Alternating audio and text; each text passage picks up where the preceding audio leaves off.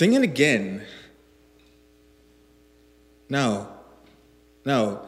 Sing it again. That song, you know the one, that low, ancient hum of a song, that song within the rainfall, within your bloodstream. Sing it again.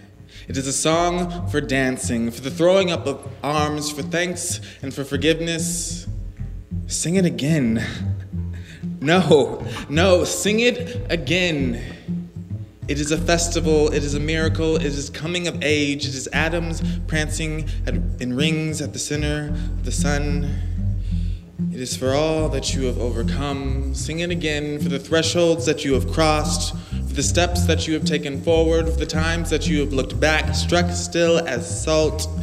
Sing it again for all that you have survived, for this body, this fragile frame upon which we hang our self loathing like prayer slips, set them ablaze, desperately seeking their fruition, knowing full well we will be consumed by their process. Sing it again, because somehow we have stolen out of the ashes as a note, hollowed of its bones, free now to sing again.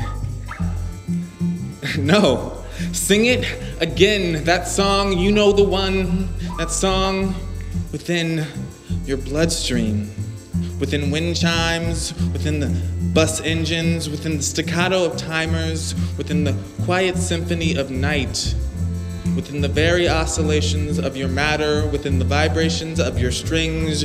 You were always born to sing. You have always known the words. Sing it again for your cattle backed ancestors, for your conjure women, for your railroad workers, for your dime store clerks, for your domestic servants, for your own place in that human chain. Sing it again as they did, for survival and for remembrance is something that can never be taken and that can never run out and that can be given again and again and again. And sing it again as physically realized metaphor. Breathe in and let all fear, disappointment, Anger be expound on the wings of a melody, of a chord, of a single iridescent note. So sing it again. No. Sing it again and again and again. And rejoice in the life that is yours and the song that is yours by birthright alone, by existence alone that is yours. Let it live in your body as you walk.